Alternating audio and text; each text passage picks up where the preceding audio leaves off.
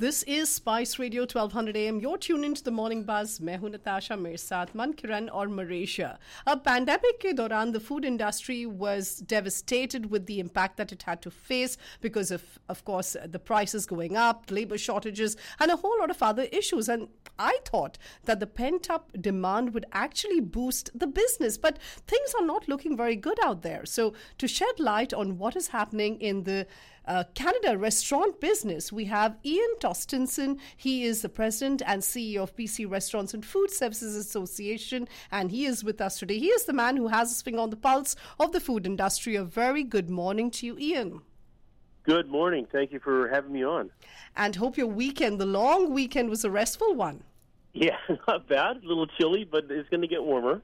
I know. We can only hope so, and we want that sun out there. But right now, when we were looking at this news article that spoke about Restaurant Canada's uh, study that said that a lot of businesses are going bankrupt, I was shocked. Why is this happening, Ian?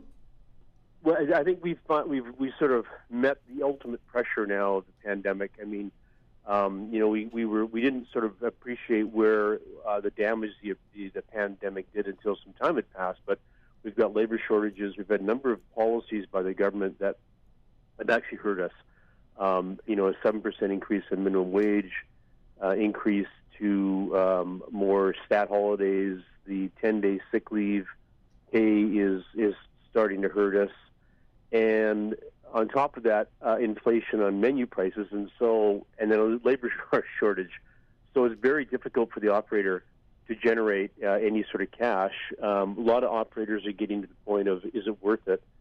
Um, there's so little return left right now because they're trying to keep their prices reasonable. We don't want to scare people away, and at the same time, you know, fighting the labor shortage. So we're seeing a lot of restaurants closing on certain hours or certain days of the week uh, to uh, to accommodate their lack of labor, which is all throughout the economy, by the way. But then we're seeing restaurants now operating at about 80% capacity. So you're right.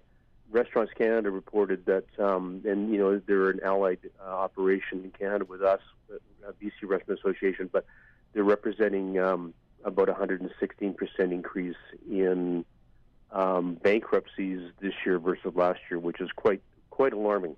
And if nothing is being done, that number is actually going to increase. It is going to increase, and the tough one is for the mainly for you know the, a lot of the independent restaurants that have very little you know backup or support or depth to keep going. Uh, we've had conversations with the provincial government on how they can help us defer some costs, uh, particularly in the in the case of labor. Um, we asked the government to consider a three percent uh, uh, wage increase versus a seven percent wage increase, but that didn't that fell on deaf ears. Most of the people in our industry that are making minimum wage, um, at least in the full service sector, they're also tipped employees, and so um, we said to the minister, "Is that really necessary?" Because a lot of them are making you know 35, 40, 45 bucks an hour, but uh, it is what it is. So we have to work through this. The other one that's interesting is um, coming up is the um, the small business loans that were given by the federal government. The due date is this December, so for all small businesses, not just restaurants, there was a sixty thousand dollar loan they could get, and if they pay it back by December thirty first of this year, um, the government would forgive twenty, so they only have to pay back forty. But uh, we know what's going to happen here is that most small businesses aren't going to have that six, that, that that money to pay it back. So uh, Restaurants Canada have asked, and we support this for a extension for three years to pay back the money. So if you pay it back by December 31st, you only have to pay back 40,000 of the 60. If you pay it back uh, somewhere in the next um, sort of 15 months, then your benefit would be 10. And if you took three years to pay it back, you get no benefit. You pay the whole 60. So that that could be very helpful from a cash flow point of view because we know that most most businesses, even not just restaurants, but they don't have that kind of cash to come up with uh, as of December 31st. So you do want an extension on that timeline. Now, uh, I'm looking at a 2021 survey which said that 81% of independent restaurants had taken on new debt. And six out of 10 table service restaurants were operating at a loss as of yep. July 2021. Now, as a consumer myself, Ian, I'm, I'm going into restaurants more often than ever. I mean, much more than what I used to go to during the pandemic. What's really hitting us hard? Of course, we're looking at the labor shortages, as you mentioned. We're looking at price hikes, which was already in place. And then we're looking at the inflation, the Ukraine Russia situation, the impact on our gas yeah. prices. So everything has just been piling up. And then, of course, you know, we're also looking at people asking for better than the minimum wages that they're being given because they can't cope with the inflation, right? Well, that's true. And, and thank you for supporting the restaurants. I mean, we, you know, we are busy but uh, the margin isn't there. So you know, someone explained we're, we're compressing the margin. So restaurants are making four or five percent before tax, before all this mess. Um, a lot of them, as you just pointed out, they're not making any money. The mere fact that you take a million dollar restaurant and you increase the payroll by seven percent, so typically your labor cost is thirty percent in a restaurant. So that's you know, three hundred thousand, you increase it by seven percent. That puts twenty-one thousand dollars extra cost on that business, and without, so how are they going to deal with that? They're going to increase their revenues, maybe, but maybe not. Um, the only other way of decreasing their costs because just by adding twenty-one thousand dollars to their cost, they don't have that much margin in the business. So that's the problem we have right now. And um, it's, I think, long term it's correctable, but we unfortunately are going to lose you know, some really hard-working, great entrepreneur restaurants in this in the province over this because not only is it just the margins, but people are getting tired. I mean, a lot of restaurant independent owners right now, um, they're working the restaurants, they're cooking, they're serving because of the labor situation, and they're frankly getting exhausted. And it's um, so that's kind of where it's at right now. The good weather is going to help. Patios will come back. Uh, parts of the province now expanding with Uber in Victoria and the Okanagan. That's going to help uh, greatly. Uh, so we always have something, but we've gone to the government and said, you know what Obama said, you know, when he was being elected, his hope is on, uh, help is on the way. That we need to provide some hope and help at, at the municipal level and the provincial level. And I'm not talking about a bailout here. I'm just talking about the fact that this industry is probably been harder hit than anything and it needs some more nurturing by government to get it to the other side because the damage of the pandemic was greater than we thought.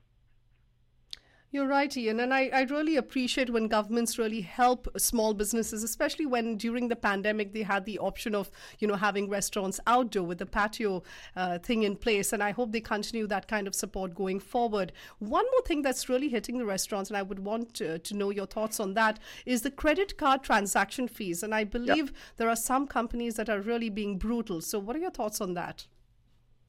Um, I, be- I believe, and I'm not sure. I, I, something happened last week where the federal government, oh, the federal government always talks about reducing the credit card fee. So what happens is uh, you use your credit card at the restaurant, and that, and so you know, say it's hundred dollars, and then the restaurant is charged by the credit card processing company a percentage of the sale uh, to pay for their processing of the credit card. So typically it's two percent. It could be two and a half percent so on a hundred dollars, you got you have two dollars, and those fees add up um, considerably, and they are getting uh, higher. So the government's trying to cap that. So uh, that's that's a bit of an issue. And what we're paying for, you know, the higher the percentage is, if you use a Visa card that's got all the benefits on it, and you give it to a retailer, you know, it's it's it's them that are paying for all the travel points, all the different benefits a basic card probably would cost a restaurant less than two percent, but a, a fully loaded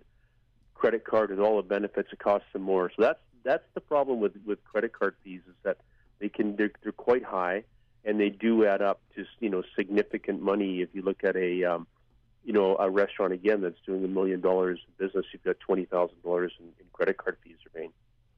Hmm. So, well, that's like a, while it's a win-win situation for a consumer, it's pretty much uh, you know a tough spot for the restaurant business uh, itself. So, Ian, before I let you go, anything that you'd like to tell our listeners of how we can you know look forward to a beautiful summer, and of course how we can support our businesses. Well, I think the idea is to keep going out. Um, you know, be a little bit cognizant of the fact that you may be standing in line at a restaurant and going, well, why won't they let me in? There's empty seats here. It just means you probably haven't got a server for that section. But, um, um, you know, don't be alarmed. I mean, we, we, we've had price increases, but there's always ways to navigate yourself around a menu. You know, you don't necessarily have to have a full meal. You can have appetizers. You can share. Um, you know, all those different things. So, uh, you know, I was saying to someone last week, imagine a world without restaurants. We'd have no place to go or to celebrate or to to collaborate or to smile.